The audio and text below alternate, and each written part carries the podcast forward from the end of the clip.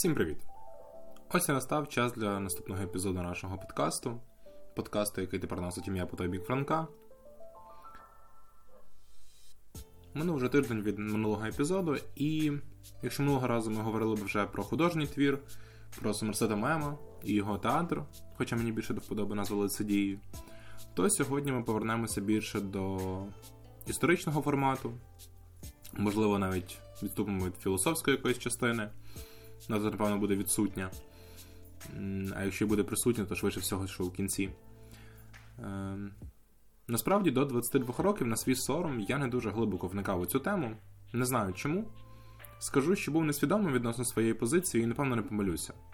Але зараз, коли в моїй країні триває настільки кровопролитна війна, то важко не знайти часу для того, щоб поринути в її історію.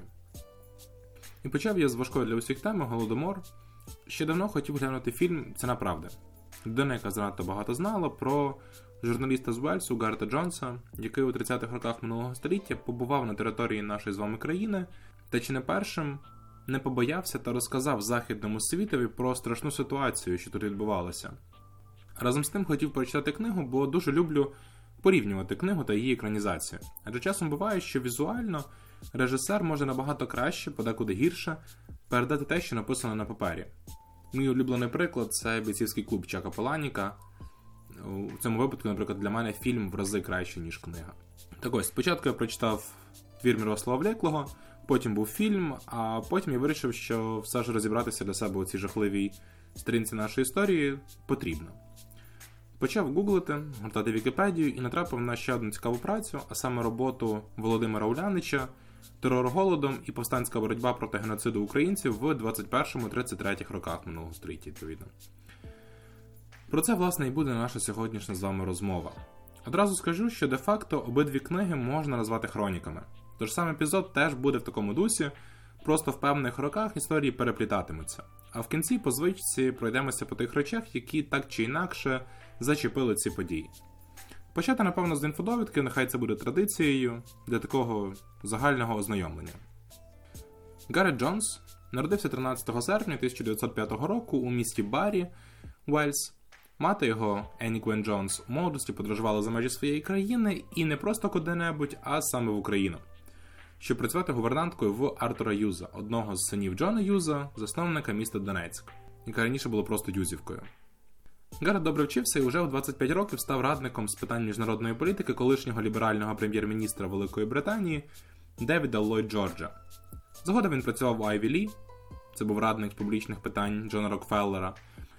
Джон здрукувався в The Guardian, The New York Evening Post та інших світових газетах. Поїздок до СРСР в нього було декілька, і кожного разу він все більше усвідомлював, яка трагедія має місце бути на цій землі. І не лише в плані їжі, але й у питанні свобод та прав людей. Наприклад, у одній зі своїх статей, яку він напише після останньої подорожі до Союзу, заключною фразою буде те, що ідеї, які панували в Британії щодо особистої свободи та прав кожної окремої людини, не такі вже й помилкові, і їх потрібно захищати будь-якою ціною. І про все це він розповів світові, який йому, на жаль, не повірив, а потім і згубив. Як можна догадатися, як ми потім зрозуміємо, не без допомоги совєтів. Другий наш герой це Володимир Улянич. Він народився 22 січня 1939 року на Чернігівщині, є українським істориком, професором УКПІ, автор семитомника Хроніка боротьби за державність України, українське збройні формування ХХ століття. Та сьогодні нас цікавитиме інша його праця, про яку ми вже згадували раніше. Найцікавішим і відкриттям для мене є те, що він у своїй роботі розглядає голодомор не як спонтанне явище, не як якийсь одномоментний вияв агресії з боку Радянського Союзу в бік України, а як системно виконаний геноцид, що тривав 12 років. Тепер ми будемо рухатись з 1920 року на зустріч кульмінації даної історії у 33-му році. Напевно, варто почати з передумов. Але не таких, що ми для московитів там чи не найбільша біда їхньої історії. Це і так зрозуміло. Але чому саме геноцид голодом? Лев Троцький, який добре знав Україну, адже був її уродженцем, а саме півдня, говорив про це все так: так чи інакше, а нам необхідно повернути Україну Росії. Без України нема Росії.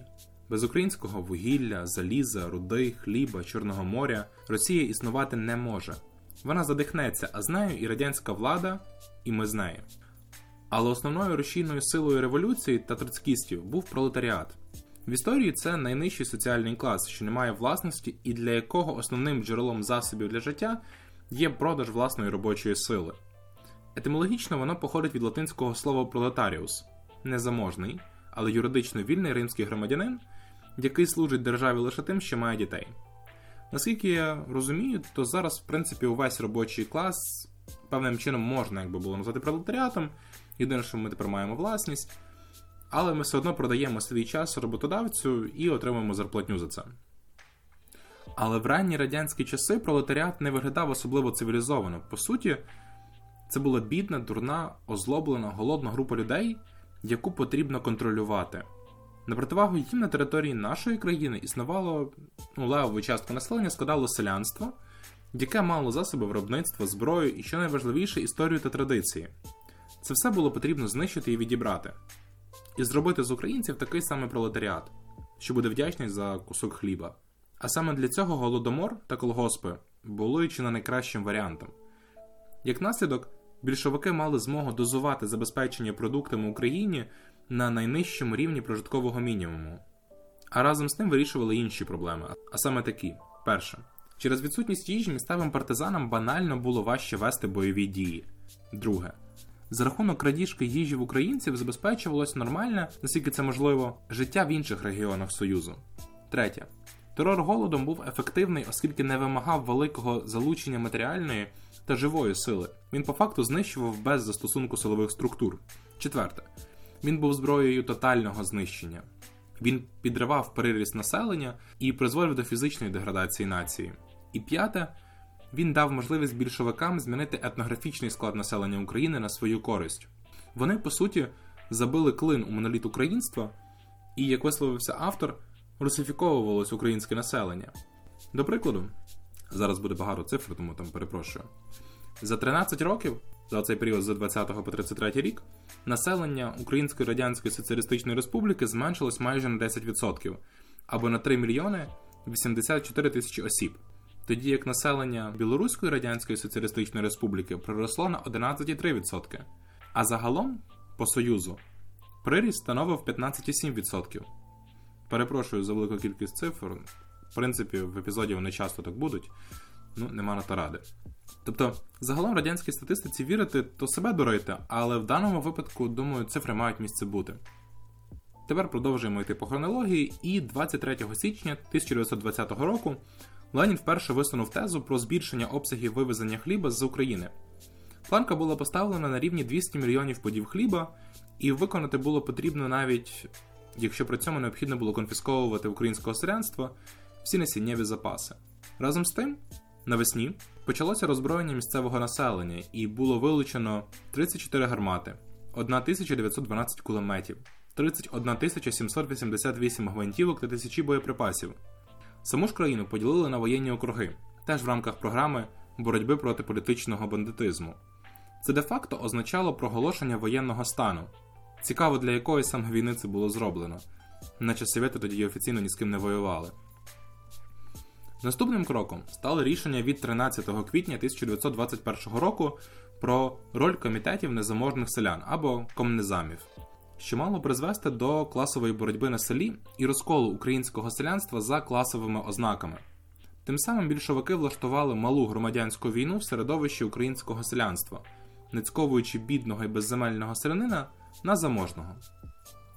Але досить на секунду зупинитися і осмислити це.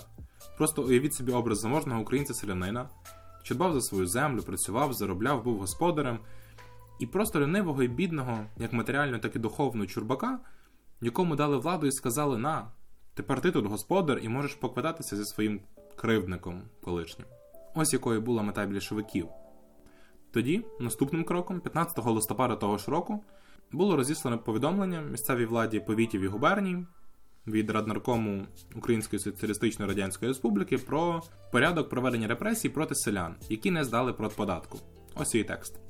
Взяти в кожній волості від 15 до 20 чоловіків-заложників з куркульського і середняцького населення. У випадку, якщо яке-небудь село відмовляється давати підписку про кругову відповідальність, або ж давши її, після 48 годин не здасть перед податку, то такі села будуть оголошені ворогами совєтської влади. Половину заложників було засуджено аж до застосування вищої міри покарання, а саме розстрілу, після чого буде взято нову групу. Всі наявні зерно, хліб і зернофураж, не дотримуючись цифр належного продподатку в господарствах, на яких буде поширена колективна відповідальність, буде конфісковано. І тут нам вже потрішки починає прояснятися, проти кого був введений воєнний стан. На той момент у південних регіонах вже був голод, який мотивували увага засухою. Просто-напросто. 22 січня 1922 року у бюлетені Український Червоний Хрест голодуючим Білоцерківській волості Херсонського повіту голодують 90% селян, а хлібопоставки виконано на 97%. Весь інвентар і одяг селяни проміняли на хліб, але його було відібрано загороджувальними загонами. Хлібопоставки були виконані за рахунок того, що хліб відібрали у голодуючих селян. А за свідченням тогочасної української статистики, наприкінці 21-го і на початку 22-го років в Україні голодували вже 1 мільйон 200 тисяч осіб. Але смертей українців було недостатньо для московської влади, тож паралельно крадучи хліб, вони крали ще й майно. Так, наприклад, з березня до липня 22-го року з власності Української православної автокефальної церкви було конфісковано цінностей на 834 тисячі золотих карбованців. І як би не було неприємно це озвучувати, але робити це потрібно. Навесні того року з'явилися перші повідомлення про продаж на ринку людського м'яса. У Донецькій, Запорізькій, Катеринославській, Миколаївській, Одеській губерніях на той момент голодувало 3 мільйони 700 тисяч осіб, що становило 35% усього населення півдня України того часу. Терор тривав, репресії не стихали, але московську владу турбував один факт: на території тогочасної України дислокувалися регулярні частини Червоної армії, але на 75-80% вони складалися з українського селянства. Tож вони вирішили скоротити територіальні частини, і, до прикладу, з 5,5 мільйонів багнетів і шабель, які стояли в Україні в кінці 24-го року, на початку 25-го, залишилось всього 562 тисячі багнетів і шабель. Вони просто-напросто боялися можливого збройного повстання, адже українських солдатів не могло не хвилювати ситуація в рідних домівках. Разом з тим, ситуація з голодом наче внормувалася тимчасово, бо совєти не сиділи склавши руки і, враховуючи досвід 21-23 років, вони готували до, так би мовити, вирішального удару. І навесні 1926 року в Україну почали прибувати перші переселенці із Росії та інших республік. Адже села, весь інвентар і родюча земля чекали на них, а господарі лежали в братських могилах жертв голодомору. 17 серпня 1927 року вийшла чергова деструктивна в плані українського населення постанова Раднаркому Української Соціалістичної Радянської Республіки про перерозподіл землі з урахуванням майбутнього врожаю 27-28 років. Було прийнято рішення перерозподілити землю між селянством, віддаючи пріоритет переважно тому, хто підтримує радянську владу, водночас відібравши також землю у куркулів і створити колективні господарства. За рахунок оцих всіх дій хотілося ослабити економіку села в цілому і спровокувати новий пік голодомору. Така політика передбачала розділення одержаних після голодомору 21-23 років земель в такій послідовності. Її в першу чергу одержували вже організовані сільські комуни, колективні господарства, товариства спільного обробітку землі. Потім наставала черга незаможних селян, демобілізованих красноармійців, комнезамів, червоних партизан і переселенців. Тобто всі, окрім тих, хто дійсно мав право на володіння цією землею, крім тих, для кого вона була усім. Окрім руйнування структури українського народу на рівні власності, продовжувався і духовний розкол. Адже на той час на території України діяли три конфесії: Московська православна церква, Українська православна автокефальна церква і Синодальна церква, які будь-якими засобами ділили прихожан між собою і, звичайно, ворогували при цьому поділі. А окупаційна влада тільки чекала тієї миті, коли виявиться переможець, і тоді його можна буде знищити і почати кампанію з тотального ліквідування цієї конфесії та її храмів. У 1928 році заводилися сотні судових процесів проти заможних селян за антирадянську діяльність, або ж, якщо своїми словами, за бажання бути українцями, зберігати власні традиції і боронити своє. Це все було роботою на перспективу, яка починала планово підривати хлібозаготівельні плани на наших землях. Але як показує сьогодення, все, що робить московська влада, зазнає провалу. Виключенням не стало рішення про створення колгоспів. Така система не працювала, вона не була продуктивною, тож була швидко розформована, а всіх колгоспників зробили одноосібниками. При тому майна їм не дали, не дали як і реманенту, худоби, щоб вести господарство. Мотивували вони це тим, що колгоспи повинні ліквідувати заборгованість, тому й забирають майно, яке перед тим забрали для колгоспів. Логіка сильніша. Натомість наклали на них ще вищі розміри хлібопоставки. Як наслідок, у розорених людей не було іншого виходу, як поповнити армію безробітних пролетарів. Початком ж відкритої боротьби стало 29 грудня 29 року, коли у газеті Правда було опубліковано виступ генерального секретаря Йосипа Сталіна на пленумі Центрального комітету, що відбувся в листопаді, де було сказано: ми перейшли від політики обмеження куркуля до політики ліквідації куркульства як класу. Так почалася відкрита війна більшовиків проти українського заможного селянства, проти заможних селянських господарств, тобто фундаменту українського національного опору і бази українського повстанства. Як наслідок, у 1930 році з України було вислано 79 тисяч розкуркулених сімей. От що завжди добре виходило в світі, так це робити оцю мультинаціональну мішанину. І варто віддати цьому належне, бо це дійсно хороша спроба пригасити націоналістичні і опозиційні рухи. Адже коли ти відриваєш людину від її традицій, землі, культури і закидаєш в середовище, яке не має з цим нічого спільного, то не залишається нічого як асимілюватися. Бо за що тоді боротися? Саме в цей час, от в цю точку нашої нашої хронологічної подорожі, до Союзу вперше приїжджає Гаррет Джонс. І тут ми почнемо пов'язувати офіційну хроніку з його думками та враженнями. Як ми згадували на початку, Гаррет дуже добре вчився. І що важливіше, він мав принципи і погляди, які міцно стояли на тих принципах. Він сказав, що вважав би себе боягузом, якби колись відмовився від шансу на хорошу і цікаву кар'єру через страх за свою безпеку.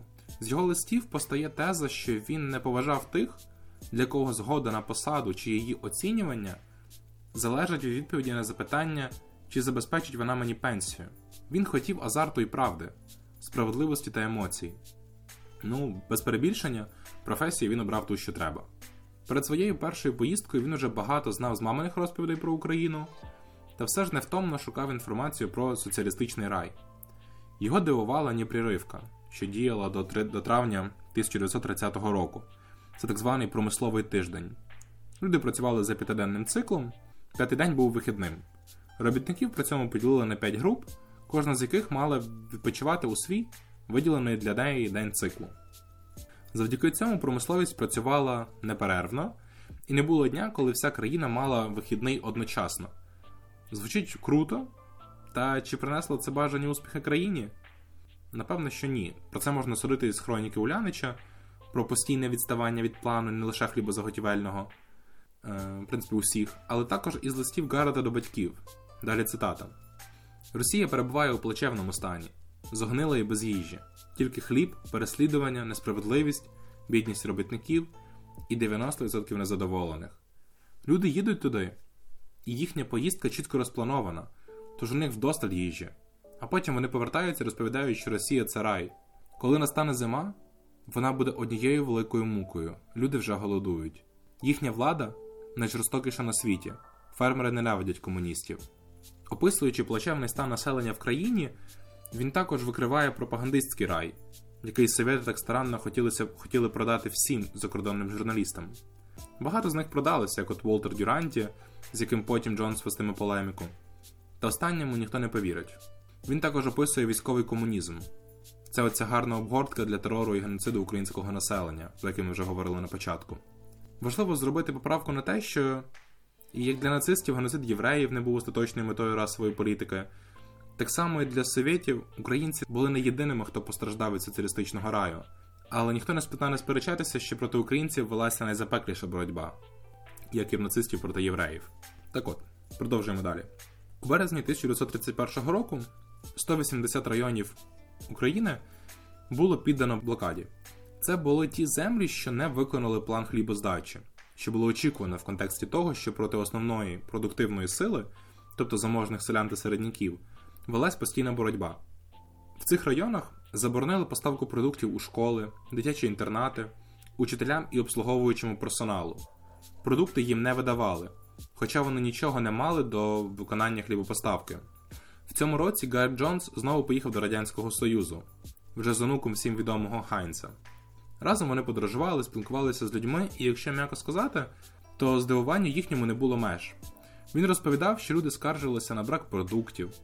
Наприклад, дружина радянського інженера порівнює, що десяток яєць на базарі коштує 5 рублів, у державному магазині всього-навсього 75 копійок, але кожен може їх там купити тільки раз на місяць, і то не завжди вдається. М'ясо зазвичай тільки солене, видають тричі на місяць по 200 грамів, а також 400 грамів соленої риби. Щоб у рапортах було задокументовано, що працюють два заводи, то кожні півроку оснащення перевозять зі старого до нового і назад. Півроку працює один, півроку інший. Ці й багато інших випадків незадоволення наведені у книзі. І вони потрібні для того, щоб зрозуміти, що люди були незадоволені, вони були нещасні. І що найважливіше, увесь цей пропагандистський рай це просто фікція. Наприкінці 1929 року Центральний комітет постановив пришвидшити процес колективізації. Як пише Джонс, тієї зими в селах з'явилися люди, яких там раніше ніколи не бачили. Вони обережно ступали по снігу і не могли відрізнити лошати від теляти. Вони прибували з міст 25 тисяч робітників і робітниць. Їхнє завдання полягало в тому, щоб колективізувати сільське господарство. Кому це не подобалось, того оголошували куркулем. Пізніше, щоб обґрунтувати репресії убогих селян, вигадали нове поняття підкуркульники. Найвищу норму по хлібоздачі та ну, по продподатку приписали Україні. Серед усіх громадян Союзу саме українці вважали найбільшою загрозою комуністичній державі, тому там необхідно було знайти арештувати чи депортувати кількадесят тисяч куркулів. Тим, кому дозволяли залишитися у своїх селах, виділяли найгіршу землю. Ось тут ми вже можемо спостерігати, так би мовити, ту іронію долі, коли репресії зачепили не лише заможних селян, але й тих, хто цьому сприяв. А загалом, за період з 28-го року і до кінця 31-го року, з України було вислано розкуркулених і звинувачених в антисовєтській діяльності після повстань 30-го року 352 тисячі селянських сімей, що складало загалом понад 1 мільйон осіб. І закономірним результатом всього цього став голод 32-го року. Врожаї падали, план 31-го року було виконано лише на 69%. Тож весною у Москві було прийнято постанову чергову Центрального комітету по плану заготівлі хліба на врожай 32-го року. Порівняно з попереднім роком його було знижено на 264 мільйони подів хліба у цілому по Союзу. Та зниження загальних поставок хліба по Союзу зовсім не означало, що план Україні також буде знижено. В Україні колгоспники і одноосібники повинні були здати 32,3% всіх поставок по Союзу, а радгоспи 26,8% всіх поставок серед інших радгоспів Союзу. Якщо заокруглити, то можна сказати, що виснажена під радянським тиском Україна мала покрити третину його потреб у хлібозаготівлі. Але оскільки в плані врожаю рік вийшов невдалий, то план очікувано знову не виконався. Тоді люди почали красти майно колгоспів банально для того, щоб вижити. Тому радянська влада прийняла словнозвісний закон 7.8 або краще нам відомий варіант про три колоски, тобто закон про застосування розстрілу та 10-річного ув'язнення за розкрадання колгоспного майна. Майно колгоспів і кооперативів, а також радгоспів оголошувалося майном держави, посилювалася його охорона від розкрадання, та навіть під страхом розстрілу люди прагнули повернути собі вкрадене у них. Аналіз 20 тисяч справ показує, що серед засуджених 83% колгоспників та селян одноосібників, і тільки 15% куркульсько-заможних елементів. Тобто цей закон, по суті, виносив вирок, часом смер... дуже часто смертний, тим людям, котрі, рятуючи дітей від голодної смерті, мусили нести додому кілограм чи два зерна, що вони самі й виростили. Так, радянська влада, скориставшись на початках своєї деструктивної діяльності нижчим класом селян, зараз просто їх зрадила і ув'язнила, а то й розстріляла. А тих, кого не розстріляли, хто значить чекала краща доля. У грудні того ж року Для виконання всесоюзного плану хлібоздачі Раднарком України скоротив поставки голодуючим. Проте в постанові нічого не сказано про обмеження поставок хліба для Красної армії, міліції. Та навіть попри ці всі обмеження, лише 16 районів Української Соціалістичної Радянської Республіки з 400 виконали план хлібоздачі. Ну і вже щоб вибити стілець з під ніг того, хто і так вже майже відпустив дух, Центральний комітет Комуністичної партії України ввів так звану чорну дошку. На ній вказувалися всі села, що саботували або не виконали план. Занесені туди населені пункти повинні були зазнати репресій в республіканському масштабі. Тобто туди заборонявся віз будь-яких продуктів, все наявне вивозилось звідти, заборонена державна, кооперативна і колгоспна торгівлі. Практично ці села були блоковані, вони прирікалися на голодну смерть. А щоб люди звідти не втікали, то 31 грудня було прийнято постанову про введення на території України єдиного паспортного режиму з системою обов'язкової паспортної прописки за місцем проживання, що дало змогу контролювати населення на певній території. В сільській ж місцевості паспортів або зовсім не було, або їх не видавали селянам на руки, і вони без дозволу місцевої влади не могли залишити місце свого проживання. Так, відмінене в 1861 році кріпосне право повернулося знову в створену більшовиками імперію, але в більш жорстокому і нерідському вигляді. За торік загинуло майже 2,5 мільйони осіб. Натомість вже вище згаданий журналіст Волтер Дюранті, тогочасний лауреат Пуліцерівської премії за серію статей з Росії з попереднього року, 24 листопада пише у New York Times, що п'ятирічний план стикнувся з непередбачуваними перепонами. Великий надбір продуктів харчування в містах і селах, який лише збільшується.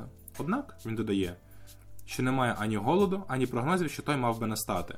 Ось так така шанована людина, лауреат всесвітньої престижної премії, продався совєтам за умовно кусок хліба. У фільмі, до речі, дуже гарно зображений сам персонаж та його позиція. І, зрештою, що там, що в житті, що в книзі, прекрасно подано те, що він знав і про голод, і про його природу, а саме те, що той був штучно зумовлений радянською владою. Як наслідок, план по заготівлі на 32 рік був виконаний в середньому по Україні на 43,7%. Весною ж було прийнято рішення ліквідувати комнезами. Свою роль для розколу українського селянства вони виконали, тож влада просто, скориставшись ними, згодом залишила їх на голодну смерть. Ситуація, що склалася, змушувала людей йти на крайнощі, і тут не мається на увазі крадіжка, вона в порівнянні з цим здається просто невинним жартом. Люди настільки боялися голодної смерті, що були готові йти на канібалізм. Довідки, які зберігаються у Вінницькому держархіві, вказують на факти людоїдства в як мінімум трьох сільрадах Вінницького району. Так, з лютого по серпень місцевими сільрадами було зафіксовано 4 випадки людоїдства. Перелічувати їх не буду, не бачу цьому сенсу, але в книзі Улянича ви все зможете знайти, там чорним по білому написано. Водночас той ж Гаррет Джонс у 33-му році наведе інші дані. Цитую: тільки від 3 січня до 12 березня лише в Київській області влада реєструє 69 випадків канібалізму. У березні, коли Гаррет Джонс їде до Харкова, в Харківській області офіційно зареєстрували 9 таких випадків. У квітні 55, у травні 133. Насправді дуже сумна статистика і не найприємніше читати такі речі, але це факти і їх потрібно усвідомити. Та, попри всі невдачі, у виконанні свого п'ятирічного плану, чи що в них там було, все ж одну задачу совєти навіть перевиконали. Це план по переселенню людей із Росії та Білорусі та інших в принципі республік на місце зморених голодом українців. Новоприбулі унеможливлювали повстансько-партизанський рух. Більшовики це прекрасно розуміли, очікували, і, в принципі, вони цього досягли певною мірою. На завершення хроніки та даних наведу певні моменти зі статей Гарта Джонса, що він написав, і вони були опубліковані весною 33-го року. Першою з них буде стаття від 6 квітня, де він описує свої мандри і зустріч з селянами. Вони розповідають йому про страшний голод, він бачить опухлих дітей, його постійно попереджають про можливі напади грабіжників, що захочуть вкрасти їжу та майно, а то й гірше. Селяни відверто стверджували, що ситуація зараз набагато гірша, ніж була в 21-му році, коли була перша хвиля голоду. Разом з тим він бачив усюди пропагандистські плакати, що заперечували реальність, які стверджували, що серед, ну, наприклад, що серед усіх шкіл світу радянська школа перш за все, що цитую: в даний момент колгоспне будівництво переживає перехідний період. Куркулі опортуністи намагаються зірвати план весняної сівби, але залізні м'язи колективістів повинні відповісти їхнім руйнівним тенденціям. Ні, ну це жах насправді. Е, пекло. Та він все ж продовжував свою подорож, а від людей чув лише одне: ми чекаємо смерті. У давні часи ми годували світ, а зараз у нас забрали все. Зараз ми вмираємо з голоду. Наступною була стаття з символічною назвою Goodbye Russia, де він пробує описати ситуацію, що склалася в Європі, і чому всі так були зачаровані оцим радянським дивом. Джонс описує капіталістичну систему, що стоїть на краю прірви, чоловіки втрачали свої роботи, але на противагу цьому була теза про те, що ось є щось кардинально інше. Можливо, ми можемо навчитися чогось в совєтів. Не кривлячи душею, у ній автор признається, що й сам був зачарований ідеями соціалізму певний час. Адже це все подавалося країна, де правителі прагнули побудувати промисловість на користь трудящих. Рівність мала запанувати, а класи зникнути. Несправедливості капіталізму більше не буде. Освіта мала поширюватися на найскромнішого селянина, і все мало існувати для блага мас. Його вразив інтернаціоналізм більшовиків. Здавалося на ту мить, що вони відкидають усі дрібні упередження між расами. Вони дали право меншим націям розмовляти своїми мовами. Ось яким виглядав Радянський Союз у Європі, блаженною землею. Особливо мене розсмішила і обурила думка про інтернаціоналізм. Адже росіяни, чи краще сказати московити, це максимально ксенофобний і расистський народ, який протягом усієї своєї історії все, що робить, так це знищує, асимілює, виполює інші нації з карти світу. В той час, як в Лондоні лунали похвальні відгуки, в Україні сотні тисяч людей помирали з голоду. Та в міру здатності мислити і критично оцінювати ситуацію, Джонсу швидко злетіла вуаль з очей, і він побачив реальну ситуацію. Очевидним було швидке падіння рівня життя, купівельна спроможність населення. А оцей вже згаданий мультинаціональний міф він просто-напросто розбивається об класову війну, що є справжньою програмою терору. Адже мільйони невинних людей постраждали лише через те, що не були вихідцями з робітничого класу.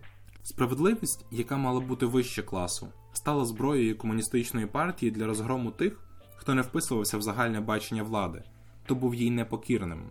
Домінуючим мотивом дії став страх, тобто партієць боїться, що його виключать з партії, селянин боїться, що помре з голоду, робітник боїться, що втратить хлібну карту, а професор побоюється, що на лекціях його звинуватять в контрреволюційній пропаганді, містянин побоюється, що йому відмовлять в паспорті, а інженер побоюється, що його звинуватять в диверсії. Така суцільна країна страху. Одним із висновків цієї статті є цитата, що петля все тісніше затягується на шиї російського селянина. Навколо нього витають заслання і голодна смерть. Але знищуючи російського селянина, більшовики знищують Росію, і ця божевільна політика буде їхнім ворогом. У третій, заключеній статті, автор просто констатує різноманітні фактори і прояви політики голодомору в Україні. Він відкидає тезу про те, що причиною трагедії були несприятливі погодні умови. Ні, заперечує він. Це зробила людина, звалюючи всю відповідальність, варто сказати, що по праву, на плечі більшовиків. Також у ній зачіпається тема свободи селянина, куркулів, політики, майбутньої катастрофи. Посилання на усі три статті я надам, щоб якщо у вас виникне бажання, ви змогли ознайомитись з оригіналом. І після цих статей Джонс більше ніколи не повернеться до Союзу. Проти нього почалася шалена кампанія наклепу і брехні, здійснювана за сприяння радянської влади. Одним з небагатьох, хто його підтримає, буде Юджин Лайонс, який у своїй роботі відрядження в утопію від 1937 року скаже, що кореспондентам було заборонено проводити журналістські розслідування та виїжджати з Москви. Всі дотримувались неписаного правила замовчувати або применшувати голод. Як наслідок, повсюдне вживання в репортажах із Росії слова недоїдання чудово спотворювало масштаб смертоносного лиха. Сам Джонс продовжуватиме журналістську практику, але за невідомих обставин загине на теренах Монголії. Нібито його вбили бандити, але через багато років стане відомо, що один з супроводжуючих вальського журналіста мав близькі відносини з радянською владою. Німецьку фірму Воствак, яка уможливила Гаретові подорожі, насправді контролював НКВС, а її начальник Адам Пурпіс був радянським шпигуном. Тож історія смерті Гарта Джонса насправді вкрита туманом, але в ній чітко прослідковується оцей радянський слід. Він помер молодим, буквально декілька днів не дожив до свого 30-річчя, Але пам'ять про нього назавжди закарбувалася як в світовій історії, так і в українській. За життя він зробив для України набагато більше, ніж будь-хто з сучасників, для того, щоб світ знав правду. На жаль, світ його не почув. Символічним є те, що в 2006 році на території Аберсвітського університету було встановлено пам'ятну дошку на його честь з написами трьома мовами англійською, вельською і, як можна догадатися, українською. У світовій літературі ж до нього досить часто залишав натяки інший відомий критик Радянського Союзу, один з моїх улюблених письменників Джордж Орвел. Наприклад, у своєму творі Колгосп тварин, що є алюзією на совок, одного з головних персонажів твору він назвав пан Джонс. А саме так до Гаррета Джонса в полемічних статтях звертався Волтер Дюранті. Після його смерті Радянський Союз не заспокоївся і всіма можливими способами руйнував репутацію валійця, ніби хотів стерти його ім'я зі світової журналістики. Тож, знаючи це, є теорія, ніби в своєму найвідомішому творі 1984 Орвел присвятив Джонсу таке речення: сам перестав існувати, його ніколи не існувало. Напевно, я вас вже втомив всією цією хронікою і кількістю інформації, цифрами, датами, цитатами. Ще якщо враховувати їх психологічне навантаження, то буду потрохи переходити до висновків. У сьогоднішній розмові я хотів донести до вас декілька речей. Перш за все, розповісти вам на прикладі цих двох праць, а саме книг Мірослава Влеклого і Володимира Улянича, про своє бачення історії Голодомору, ну, перш за все, про їхнє бачення історії Голодомору, потім про моє, як трагічної, але штучно створеної ситуації геноциду українців. Наголосити, що це не був одномоментний спалах в 32-33 роках, а довготривала планова робота не лише з фізичного знищення, але й з деструкції самої структури українського соціуму. Мені хотілося та й хочеться, щоб в усьому ми не робили висновки на основі якогось конкретного факту, а пробували докопатися до його передумов, до суті проблеми. В нашому випадку проблемою є існування такого сусіда, як Московія. Ось так, непомітно чи помітно, підбігає до завершення наша сьогоднішня з вами розмова. Я вже не буду втомлювати іншими тим творами чи думками іншим разом, обіцяю. Та все ж залишу декілька рекомендацій особистих, щоб ви могли краще поринути в цю тему. Спочатку це ці дві книги, на основі яких був підготовлений цей епізод. Друге, це фільм. Це направду людина, яка занадто багато знала. Тобто, знову ж таки, оця історія про Гарта Джонса. Він зроблений по книзі, та все ж має декілька відмінних рис. Можливо, він не так сильно описує жахи, що творилися на Україні, але там дуже гарно зображено задушливу атмосферу, що панувала в той час в Союзі відносно свободи слова, та й в принципі відносно свободи. Третє це жовтий князь Вазеля Барки. Він важкий як психологічно, так і просто для читання, але тим не менш він дуже гарно і імпульсивно зображає життя та побут українців того часу. Четверте це Марія Оласа Самчука. Хороша робота, яка зображає загальнонаціональну трагедію на прикладі однієї конкретної сім'ї. І п'яте це фільм Живі Сергія Буковського. Це документальний фільм, що є у вільному доступі на сайті музею Голодомору. Він дуже цікавий, наглядний, і там теж фігурує наш з вами товариш Гаррет Джонс. Він там є своєрідним провідником. Сподіваюсь, ви дослухали до цього моменту. Вам було цікаво, чи найважливіше, корисно. Я ж в свою чергу очікую від вас на якусь реакцію, якусь рефлексію, можливо, коментарі. І якщо вам було цікаво, то буду вдячний вам за поширення цього епізоду і, в принципі, подкасту каналу серед ваших друзів, знайомих. Загалом за будь-який фідбек. Та й таке.